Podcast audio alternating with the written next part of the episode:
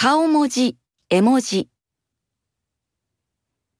日本で顔文字や絵文字が使われるようになって30年以上になる。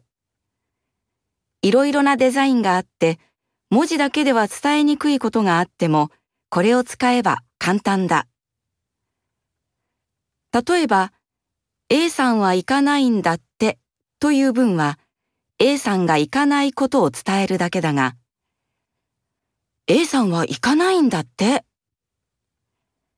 A さんは行かないんだって。A さんは行かないんだって。A さんは行かないんだって。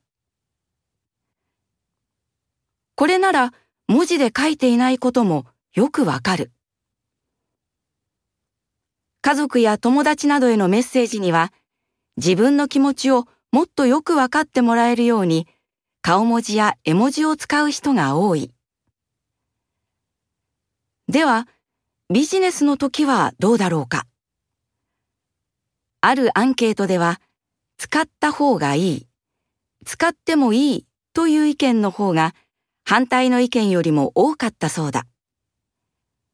しかし、ビジネスの連絡に顔文字は合わないと考える人も少なくないので、使わない方がいいかもしれない。